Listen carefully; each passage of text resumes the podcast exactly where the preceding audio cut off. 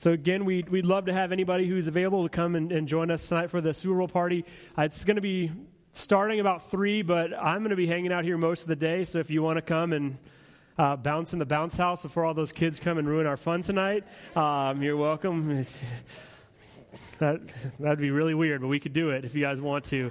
Uh, anyone anyone is is uh, welcome to come join us. So we started a series last week called Change, thinking about how we make positive changes in our lives, and something that I mentioned last week, which I hope is something that we all can uh, participate in, is that uh, I hope that if you're part of our church in this year, that uh, you make some sort of positive change in your life. That you think about something and say, I want to work on this, or um, be part of this, or just make some sort of positive change, because I want this to be a place where we are actually becoming becoming more like Christ, that we get to um, like follow in the, the spirit that he calls us to, that we would say, you know, I do need to make this change and work on this and grow in this area, and that we would do that together, that we would be honest, that we're all broken, we all have stuff that we're working through and working on, and that we'd be a place that in the next year you could say, you know, that was hard for me to make that change, but I'm so happy that I did. And last week, again, I would recommend going and checking out that sermon just to begin that conversation. It's us recognizing that we're powerless at times. There are things that, that we just need to just say, God, I need your spirit and your presence to guide me on this. I can't do this on my own. And I shared the quote from poet W.H. Auden last week that said, We would rather be ruined than change. We would rather die in our dread than climb on the cross of the moment and let our illusions die. And we would sometimes rather not change even when we know we really need to change. We'd rather like let things die perhaps instead of change. And unfortunately, at times, I think that even places like churches can become places where we're not getting to the heart of how we're supposed to actually understand ourselves. So we can come week after week and start to look around and think like, oh, it seems like everybody else kind of has it together and everybody like seems to be doing a little bit uh, better than I am. And you kind of look to your right and to your left to kind of understand how you are on your walk um, with God. Just a few weeks ago, uh, Lars sent me a text. He had seen this um, picture. Uh, I know it's a little bit hard for, for you to read, but it's at this Episcopal church, I believe in Texas somewhere, and it has a little form that says, I gave electronically or by other means. And you could put that card in just like so everyone sees around you. Just FYI, like I am giving, um, just I want to put this card in, like just so everyone is, everyone paying attention, I am giving, but I'm doing it uh, electronically. And I have to say that's kind of brilliant. When I was in ministry school, actually, an, an, advisor of ours said, every week you should give, like if you're preaching, so you like, so everyone can see that. And I do need to tell you guys, I do give electronically now, so FYI. Uh, so I understand uh, why this is and why this is important. I also find this a little bit ironic that this is right next to like the, the three wise men, although we know from the Christmas rap this year, if you guys listened, that it wasn't necessarily only three wise men, but um, like these these three individuals like they carried things long distances to give gifts to Jesus, right? They did a lot to like bring the gifts to Jesus. And so like sitting right in front, it's like, uh, I couldn't bring my checkbook. Sorry. You know, it's like kind of a weird juxtaposition that they, they have um, right there. But this can, unfortunately, I think can be our experience with faith at times. It's like, okay, well, how am I doing as compared to everyone else? Like just FYI, everybody, I'm putting something in the tray, even if I'm not doing it right now. This can be how we can end up viewing our faith in, instead of we need to be transformed personally, and then that happens in community through confession. But it isn't about us looking to the right and to the left. It's about us, like, seriously coming to God and saying, God, what, what do you need to change in my heart? What is it that you need some control of? What are some things that I need to work on? And it's unfortunate because typically when we think of addiction, as we talked about last week, it's like a certain category of people that are addicted to a certain category of, of thing. And we have this, this label like, oh, that, that's just an addicted person. But in reality, we all are addicted to stuff. We're all holding on to stuff a little bit too tightly. That I think if we really allow God's Spirit to work on our hearts, we would say, yeah, I need to let that go. In Second Peter, Peter says this. It's, it's a uh, quote, people are slaves to whatever has mastered them. And we need to recognize there are things that all of us are continuing to participate in that we need to say, I, I need to work on that. I need to give that up. And when people make positive changes in their lives, I know for me, I, I started running. I was interested in, in a girl who had been um, on a cross country team in high school. And so she said, "You want to meet up to run?" And I was just interested in meeting up, really. But um, it's like, sure, if running is involved, I guess I guess that's what I got to do.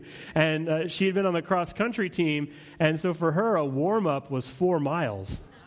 For me, I had never done more than two miles, but I was interested, so I just like kept chugging along um, for for those four miles, and actually through that nothing actually went anywhere she just liked me as a running conversation partner which was especially hard because i was always out of breath but as I slowly learned from her, like I actually learned to, to like running. And Mandy will tell you to this day that if I uh, don't have the opportunity to run a couple times a week, I'm just kind of itching to do it because it's become a part, a part of my life that I, that I enjoy and something that is uh, important to me. So there's points in our lives when things that we at one point would say, oh, I could never do that. I could never make that change. Like eventually we go, oh, that's actually perhaps a better way to live, right? Perhaps it's a diet for you that you've made some changes. And at first it was really hard for you to give up something. And then you're like, after a while, like I just, I don't know, I feel better when I don't have all of this. Or, I, you know, I feel better when I don't have that. So, what is it perhaps that you need to say, God, I need to change in my life. I need to give up some of my resentment. I need to give up some of the ways that I'm just holding on to stuff a little bit too tightly. And think about the ways that Jesus interacted with people. And oftentimes we think of Jesus as like this, just this love guy, you know, and I, I think that's true. That's a somewhat accurate characteristic, but especially for those of us who consider ourselves to be religious, I mean, he was the hardest on religious people. And he said some really hard things to people who were like showing up at the temple all the time and going through all the acts and being as religious as possible. But he would try to say, no, no, no, you have to get to the heart of this. You can't just like do this stuff on the outside of the surface. Focus on the inside of the bowl, not just on the outside. And think about the interactions that he has with people. Sometimes he, he's loving and, and very generous and, and kind, but there are times that he gets like right to the heart of what someone needs to change. The rich young ruler comes to him and he's enjoying a very luxurious life and Jesus says, Yeah, like you've done pretty great in the way that you've lived, but um, sell your possessions and give it to the poor. And that cuts him right to the heart, right? And I like to think about how that guy, he probably heard about some things that Jesus did. Maybe he heard some rumblings about this guy being crucified on the cross. And he sat on his leather couch and missed the whole thing. Because what Jesus said to him was hard and it was really difficult. Jesus cut him right to the heart and said, This is what you have to give up. So, what is that for you? Maybe you need to say, I, need to, to walk away from this. I need to make this change. And ultimately, I think it helps us all to live as, as better people. One of the, the big parts of this series that I'm going to keep uh, talking about, and hopefully something that you um, think of often, is that all of us are going to be sinners. We're all going to be broken. But hopefully, you're not struggling with the same sin five years from now that you are right now. Hopefully, there's, there's some growth and some movement and some things that you say, you know, that, that was something that used to bother me, but now I, I've moved forward in my life. And it's ultimately because God cares for us. God wants good things for us. In Matthew chapter 10, Jesus says this Are not two sparrows sold for a penny, yet not one of them will fall to the ground outside your Father's care? And even the very hairs on your head are all numbered, which is getting a little easier for me now. So don't be afraid. You are worth more than many sparrows which I'm, I'm glad my son Carter's not in for this because he is a freak about birds. And so uh, it's a very weird thing to have, but he just loves birds. So you guys are worth more than birds. God cares about us, God knows what's going on in your life. I mean, foundationally, I think we would say that we believe this. Do we understand that the, the love of God is, is for all of us? It's not just for people who are far from God. In fact, the people who sometimes need to experience it the most are the people who are actually, you know, somewhat around more often. Those of us who sometimes need to be reminded of just how wonderful the love of God is. So, during this series, we're looking at some principles from an organization which we are considering uh, starting at our church called Celebrate Recovery. And it basically exists with this premise that uh, all of us are recovering from something, and all of us need to work through certain things. And so we looked at the first principle last week, and this principle is uh, the second one it's earnestly believe that God exists, that I matter to God, and that He has the power to help me recover. I mean, foundationally, do you believe that there are things that God would look at in your life and say, you know, I know you're a sinner, you're not perfect, but like come forward. Let's let's work on this together. You're not alone. And it's because I care about you that I want you to work on this. It's because I care about you that I want you to move forward. I can't help but think of the uh, story of the prodigal son, which is arguably Jesus' most famous teaching. So you're likely familiar with it if you've been around church for any amount of time. But this son comes to his father and he says, Give me your inheritance. And that was a total slap in the face. And I've read books about how that was basically like telling your, your father, you know, I wish you were dead. Your worth on this earth to me is over. So uh, just let me cash out right now and let, us move on. And I was reading about how that was like so offensive in, in that culture and in that day and time. But actually, that's still pretty offensive, I think. If you go, go to mom or dad and be like, mom and dad, just go ahead, cash me out, whatever, whatever. Like, it's like it's always funny when you read it. It's like this would be so offensive. It's like yeah, it kind of still would be today if you did that. Um, so he gets this money and then takes it, and he goes to to a far off land, and it's very extravagant and, and wasteful, and, and just goes through it all way too quickly, and ends up eating uh, next to pigs, and he's like, oh, just craving for what the pigs are eating, which, if you know anything about Jewish culture, they're not fans of pigs or bacon for that matter, you know. So for him to be at this point, the scriptures are basically screaming at us, like, this is the lowest of the low, all right? This is not like, oh, he got in a little bit of trouble. Like, actually being among pigs and desiring to eat the slop, like, that is like the lowest of the low that someone uh, could be at. This is just a, a terrible position. And in that place, He's like, you know, it would probably be better for me if I was one of my father's servants, if I went back into his house and I begged him, even though I've done this horribly offensive thing, if I begged him for a spot back in his house, like that would be a better position than this, because this right now is terrible. So he begins that walk back, and his father is looking out over the horizon for him. And before he can even get there, his father is running to him. Which, again, as I was reading some context on that, you don't run in that place. That's a time when you would wear tunics.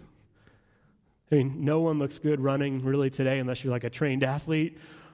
But in that time, you didn't run with like a tunic flying. You just didn't do that. It was embarrassing. If you were a person of a certain status, like you just you didn't run. But his father, when he sees his son, he runs to be with him.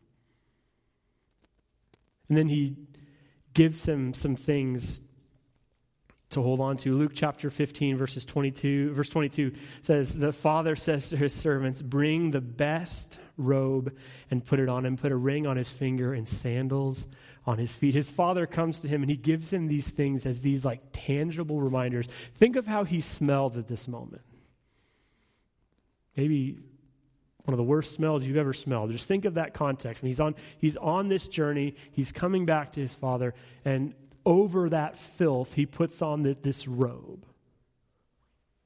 It's a representation of how his father now sees him put a ring on his finger. It would have been a family ring. It would have symbolized the authority, the access that he would have to, to resources that his father has. And put, a, put some new footwear, put some new sandals on his feet so everywhere he walks,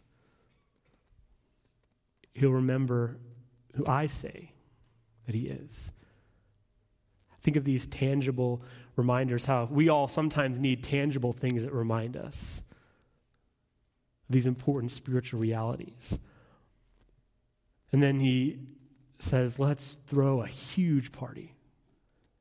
We're going to kill the fatted calf. He's ready after all these years of eating. We're going to have this celebration. Go get the best DJ that you have. Let's have a big party because he has come back. And everyone in the Father's house is excited about this, except the older brother. And there's this interaction starting in Luke chapter 15, verses 25 through 31. The older son was out working in the field, which he was always doing. When he came near the house, he heard music and dancing. He called one of the servants and asked what was going on. Your brother has come home, the servant replied, and your father has killed the fatted calf because he has him back safe and sound. The older brother became angry and refused to go in, so his father went out and pleaded with him. Look, all these years I've been slaving for you and never disobeyed your orders. Yet you never even gave me a young goat so I could celebrate with my friends. But when this son of yours, and notice the distance, not my brother, when this son of yours who has squandered your property with prostitutes comes home, you kill the fatted calf for him. My son, the father said, You are always with me and everything I have is yours. Think for a moment about the broken-hearted way that the father says this to his son. Are you serious? Is this how you thought about this all this time? That you were doing this labor and doing this stuff not because you were here because you loved me and you understood my love for you, and this was like a, this is how you felt about this? The younger brother, when he is gone, when he is out and lives extravagantly, he has this bright idea. You know, I could go be a servant in my father's household, and that would be better. And his older brother, he's there still, and he considers himself a servant. Even though the father is like, What, what are you talking about? All this stuff is yours. And what's profound about this story, and what I think we all need to hear, is the father, when he sees the son coming home and he sees him off in the distance and he runs to meet him, we see this moment. It's this dramatic thing. He goes out to meet his son who's coming from a long distance.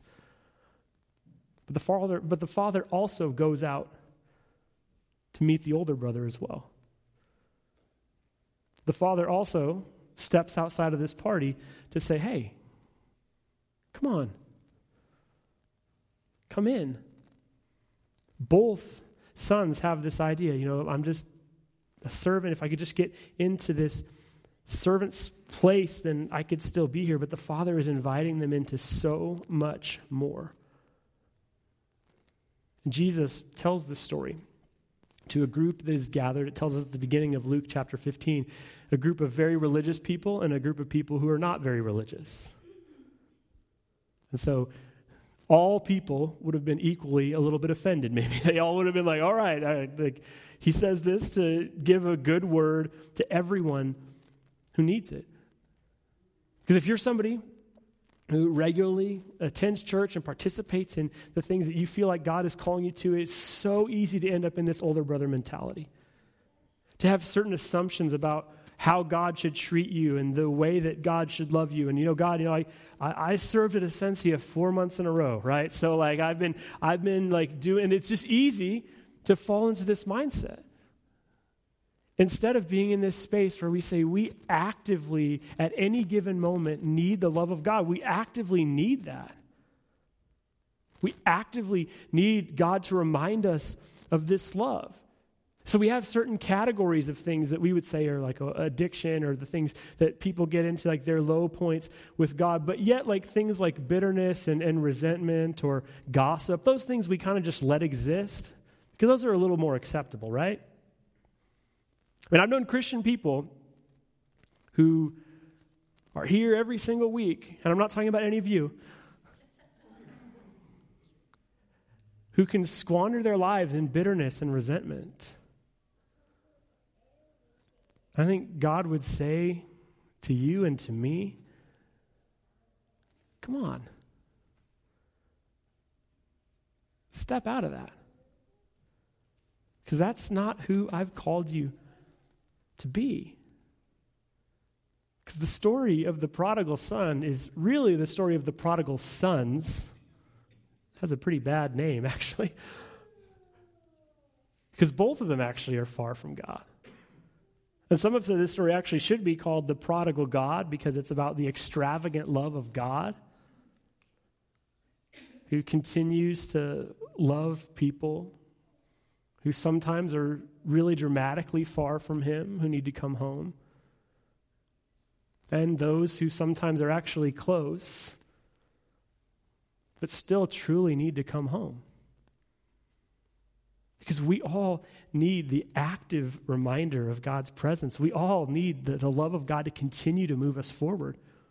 The question that I would have for myself and, and for you is okay, if you believe in God's love and you believe that God cares for you, how is that changing you? Not how did that change you a long time ago where you got convinced at Bible camp and went forward crying and got baptized. That's great. But how is that continuing to change you? How is that love like pushing you forward? How is it helping you to take steps to, to work in a positive direction, to, to move in the direction of God? And again, yeah, we always are going to be struggling with sin, but how are we working through some stuff? So we're becoming better neighbors, better people, better classmates, better coworkers to show the love of God to a very hurting world. Maybe my favorite passage in Scripture is found in the Gospel of John. John um, is telling us this really intimate interaction that Jesus has with his disciples. And he's basically telling them, You don't fully understand all this yet, but I'm going to be leaving soon. And let me teach about this and help you to try and like get a little bit around what, what it is that I'm going to need from you. And he talks about, like, I'm the vine, you're the branches. What you need to do is stay connected to me. And he says this, which is something that I think I try to live out all the time. I fail at it all the time. But um, as the Father has loved me, so I have loved you. Now remain in my love. Remain in my love. This is such a hard challenge. That we would always be defined by the love of Christ. That we wouldn't get to a point that, you know, I worked through some stuff and now I've arrived at this space. It is, we all are actively in need of the grace and the love of God. That I am doing what I can to remain in it. What does that look like for you? Does it look like regularly reading in the Gospels? Or is it a song you can play on your way to work? Or is it finding time to be still, to breathe, to recognize that God's presence is with you? Because we all need it. Whether you're somebody at this moment who feels like you are far from God, or if you're someone who is somewhat around God, we all need to recognize the great need that we have for grace.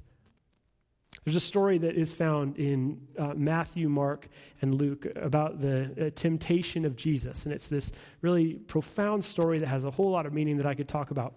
But generally, when, when I think about that story, I, I think about how it seems like Jesus is at the end of his rope. I love how Luke says it. He says this, if you go to the next slide Jesus, full of the Holy Spirit, left the Jordan and was led by the Spirit into the wilderness where for 40 days he was tempted by the devil. He ate nothing during those days, and at the end of them, he was hungry. Thanks, Luke. I like how Luke says it's like the most, like, thank you for that uh, description. Just, just in case you missed it, uh, if you don't eat something for 40 days, you're, you're going to be going to be hungry. And generally, when, when I think about this story, when I've heard this, this story preached, I genu- generally think of it as like, okay, then he's tempted, right? He's, he's at the end of his rope and like barely hanging on, and yet he's still able to overcome. The, the devil tempts him with all the stuff that we like fall into traps with all the time, and yet Jesus is able to overcome even when he's so hungry. He's able to do it. But I was doing some reading recently, it kind of transformed my feeling on this. That maybe it was him being removed and spending that time deeply connecting himself to God. Maybe that's what he needed to actually be able to fight these temptations. Dallas Willard says this Most to whom I've spoken with about this matter are shocked that this place of solitude and dep- deprivation is actually a place of strength and strengthening for our Lord. The Spirit would lead him there to make sure Christ was in the best possible place for the trial. In that desert solitude, Jesus fasted for more than a month. Then and not before, Satan was allowed to approach him with his glittering proposals. Only then was Jesus at the height of his strength. The desert was his fortress, his place of power. Throughout his life, he sought the solitary place. So, this isn't about Jesus being so hungry and still able to overcome. It was about him needing that space, perhaps, to then have what he needed to overcome. It's about finding the transforming power of God. And then throughout his ministry, Jesus is pressed in on every side, and people are coming up to him, constantly proposing stuff. And it's good stuff. Honestly, one of the hardest challenges I think in our lives is finding ways to say yes to what is most best, if I could say it weirdly if we could find the ways to say, yeah, okay, I need to do that and I don't need to do this. God, you've called me to this and this is what is truly most important. This is what I need to be doing. But Jesus sometimes, like, he walks away. He's so busy, and you'd think, okay, couldn't you do more healings? Couldn't you do more of this stuff? But Jesus says no to certain things so he could go and find that place of solitude because it's in that place that he's transformed to do the work that God needs him to do. May we understand we need to find ways that we actively remember and grow in our understanding of the grace of God. I've heard it said that you could think about the grace of God for thousands of years and only understand 1% of it.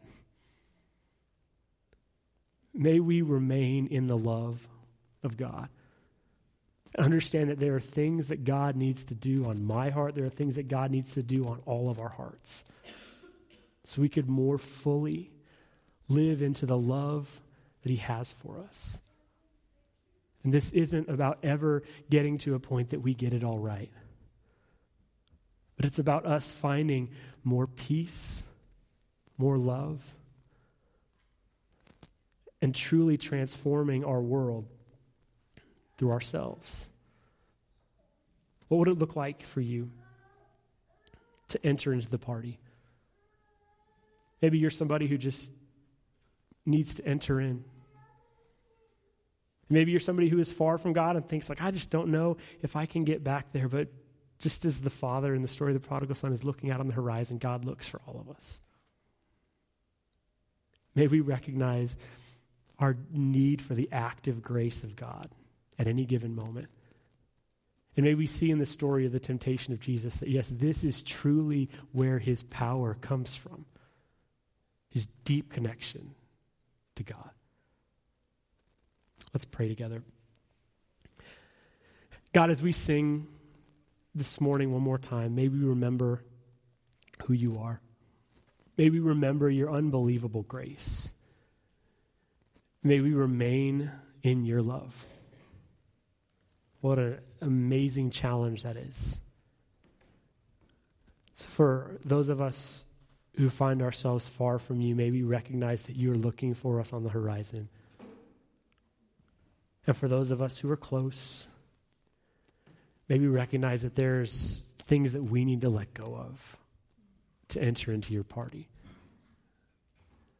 Father, may we be led by your spirit and your presence and not ourselves. Your son, Jesus' name I pray. Amen.